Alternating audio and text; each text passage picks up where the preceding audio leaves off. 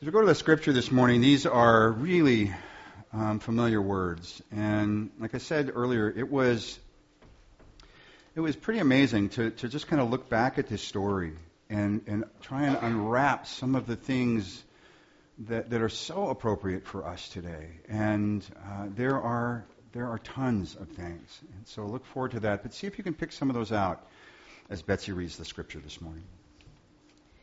I'm reading from Matthew chapter 2, verses 1 through 12.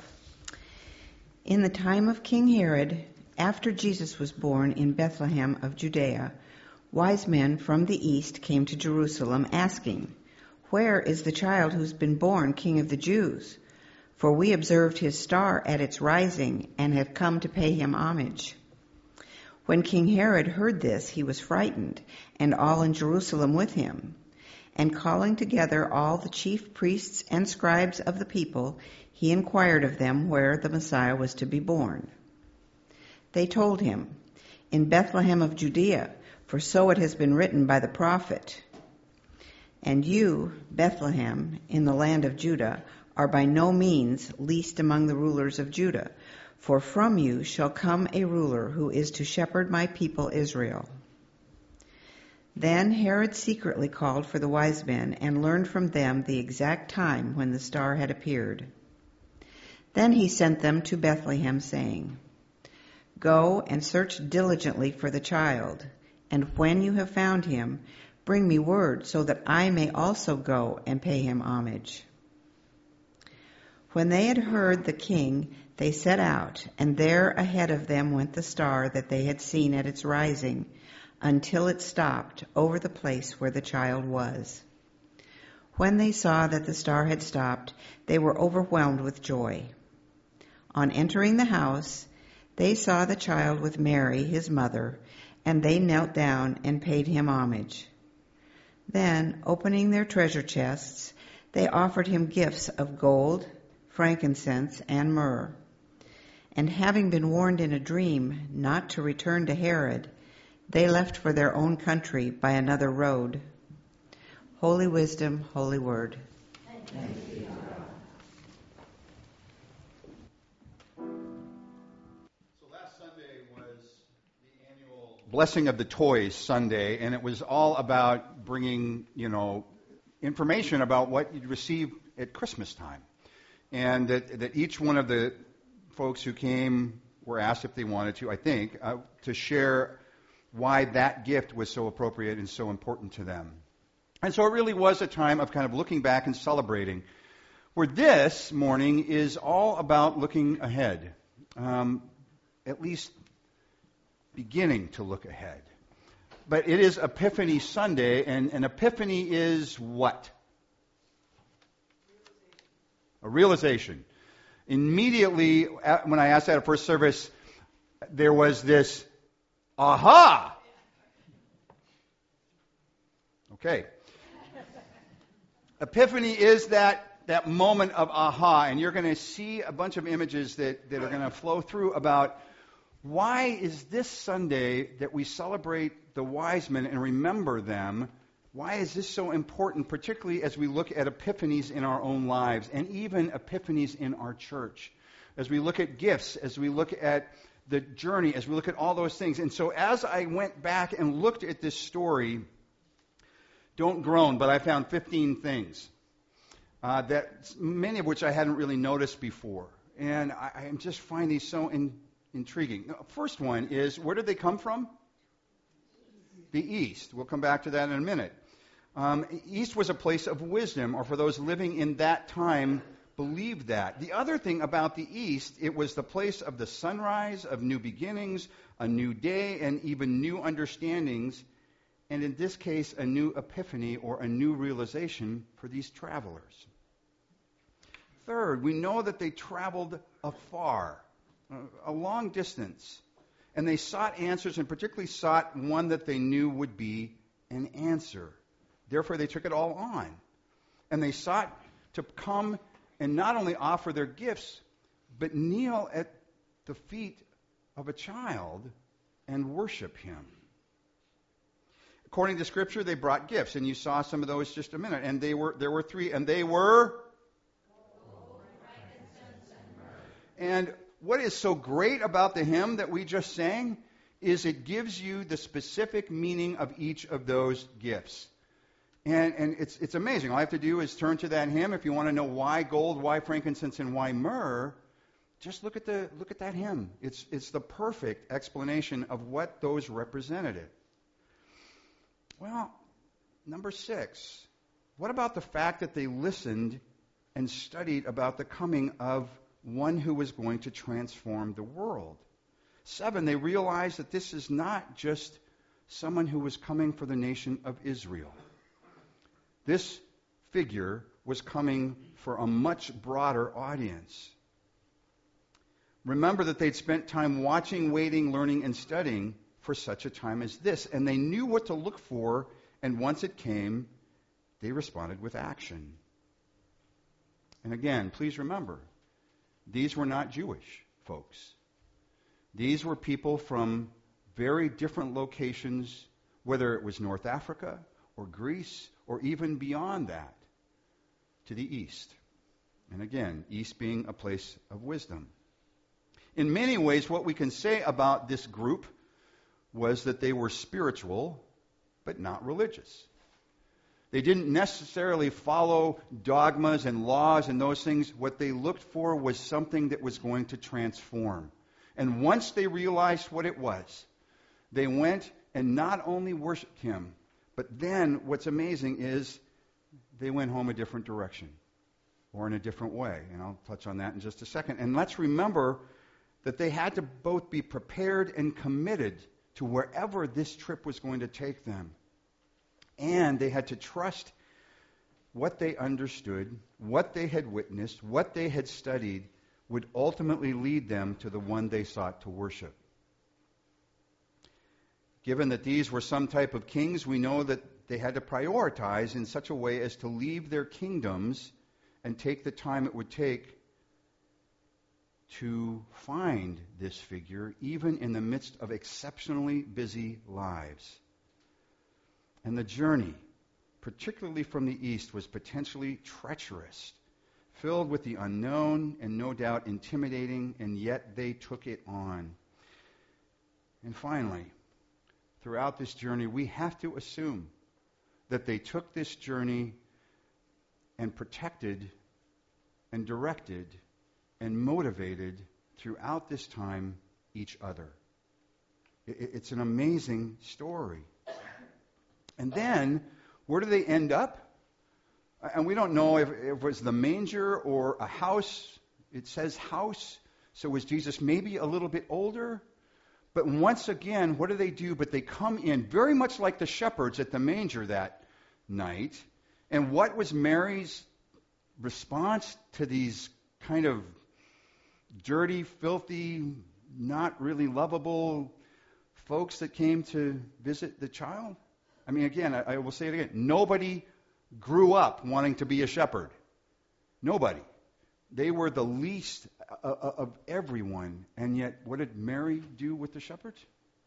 She bid them to come, to see, to witness this child. One end of the spectrum. Now we have the other end of the spectrum, do we not? We have kings.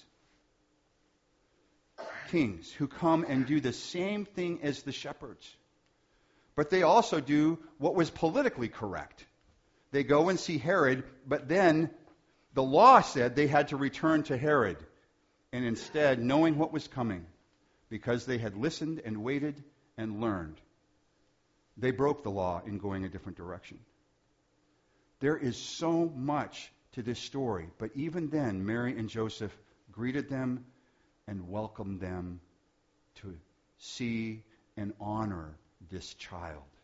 It's just, I mean, it's a remarkable, remarkable story. So, what does that mean for us?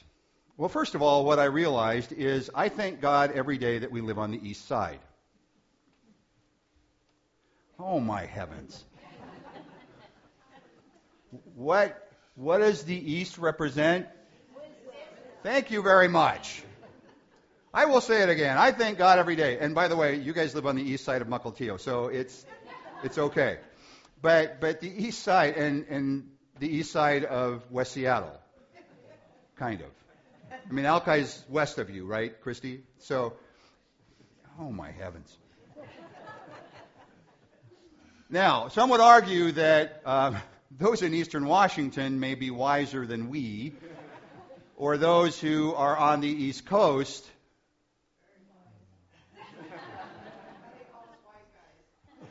or that they've crossed over to the other side because I don't know where the east stops and the west begins. But, but so we need to be wise. But here's the deal, and, and, and in, in all honesty and in all seriousness, what I find on the east side is one of the strangest phenomenons that I've ever seen in ministry.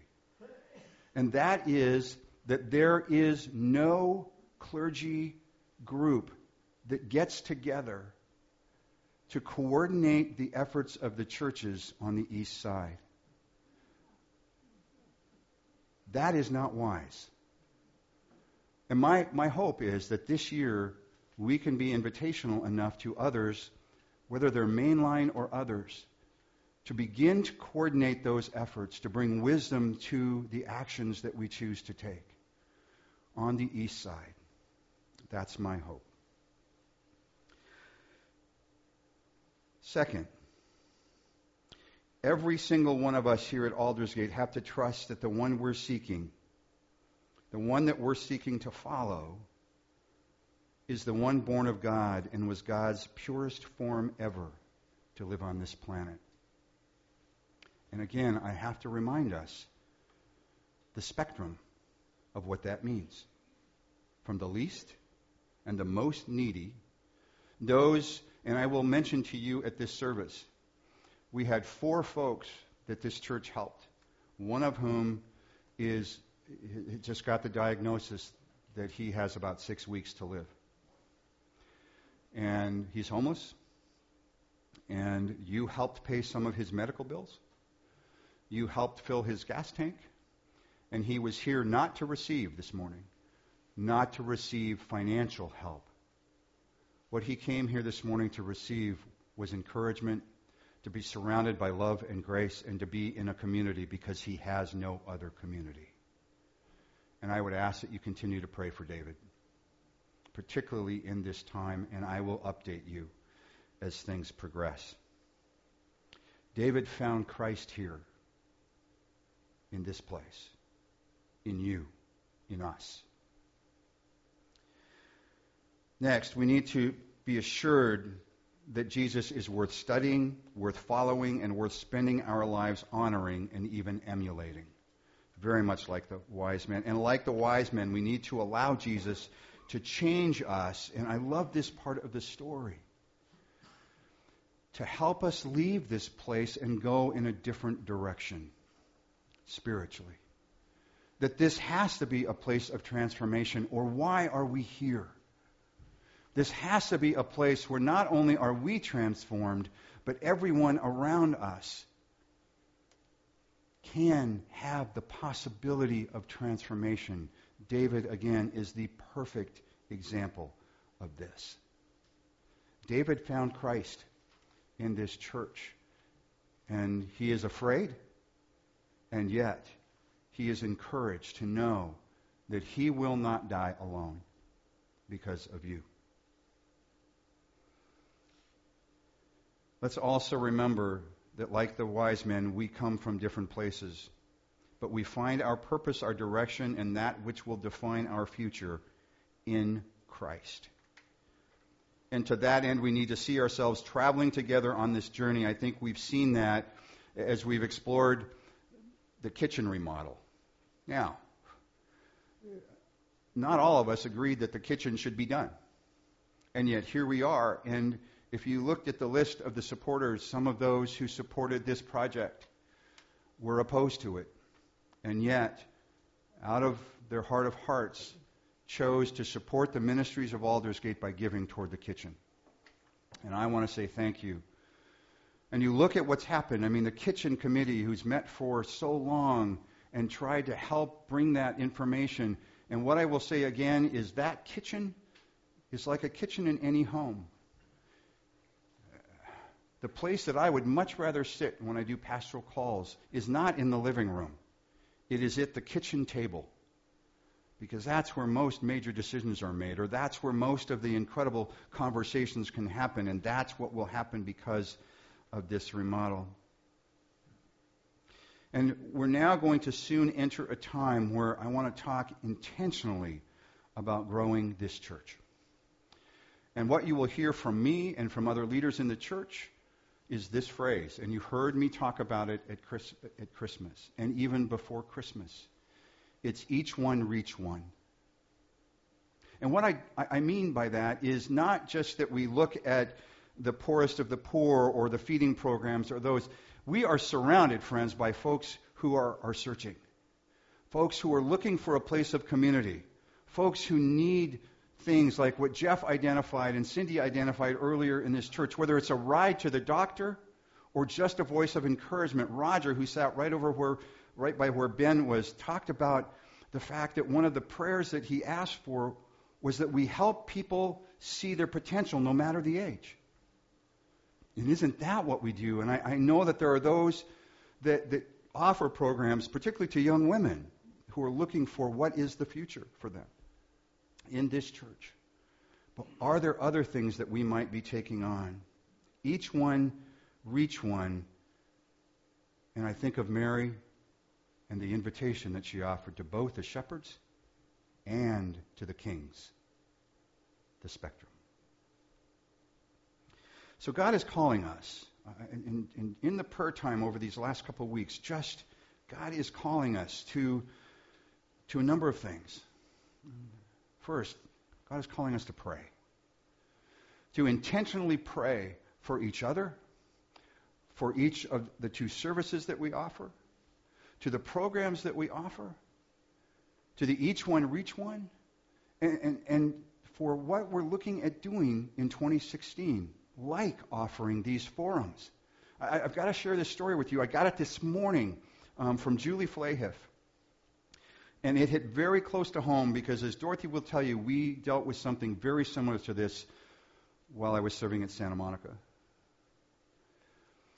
The story came out that a small church, I think it was North Carolina, as the pastor was praying at their New Year's Eve service, something had him look up. And from the back doors of the church walked in a man carrying a rifle and a magazine full of ammunition. What do you do? He, be, he, he finished his prayer, immediately stepped away from the pulpit, walked down the center aisle. He did not confront this young man, who I think was 23 years old. He looked him in the eye and said, What can I do for you? And the man began to weep. And he said to him, May I take those from you? And he called one of the leaders of the church and gently received the weapons from him. And immediately again, the, young man broke down. And he began to share his story. And friends, this was in the middle of worship. Began to share his story about what had happened to him in the last couple of weeks. One, he just got out of prison. He didn't have a whole lot of hope. He came in to, to cause damage. And what they did is they surrounded him in prayer. And what they, those in the congregation said was the power of the Spirit was palpable in that moment. A palpable presence. And what they did is they brought him and they sat him down, they surrounded him, embraced him, and there was an altar call at the end of the worship service. And the first one up was this young man who accepted Christ that day, New Year's Eve evening.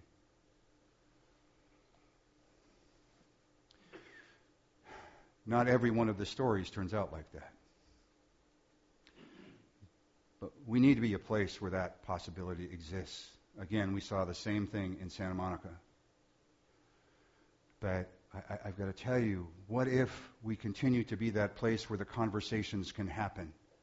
What, what if we continue to be that place that will unite the churches together to deal with these kinds of situations that surround us every day, or to be a place where we can talk about this stuff openly and honestly and disagree even around some of these things.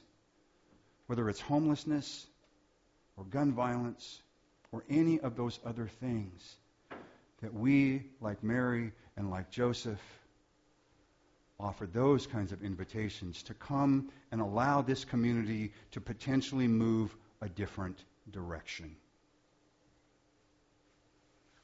Those are the kinds of things that I think about as we look at 2016 and the new year. It is like the wise men. And what, what would happen then is it would open up even more possibilities for us to bring our gifts. Not just these forums, but the work of the church. I think of what just happened this morning with the children and the awareness that they're now getting around Syrian refugees and that they can be instrumental in changing the lives of another human being. Isn't that what the church is to be? Well, as I said, this year is poised to be a year of incredible opportunity for us. A year of growth, a year of deepening, a year of sharing, and a year of becoming known. But we need to journey together on this. We need to journey together on this toward that mission. And our mission statement is the perfect statement that guides us. We are continuing to become an even more vibrant and inclusive Christian community, growing in faith, love, health, and service. And what happened 30 years after the wise men came to visit this child is the child had grown, was baptized, and came out and offered something that no one else had offered before, and really since. Yet, this is an opportunity for us to be like him. And he gathered 12 around a table after he had concluded pretty much his ministry, after he knew that it was going to cause him to be killed. But he gathered them around that table. And, and, oh, by the way, as I've said, what an incredibly diverse group that was the richest and the poorest and everything in between. And what he said was, This is my body this is my body, which is broken for you and for many as often as you eat of this. Do it in remembrance of me. And after the supper was over, he took that cup of a new beginning, a cup of a new covenant, and said, This is the cup of the new covenant that will cost me my life. As often as you drink of this, do it in remembrance of me.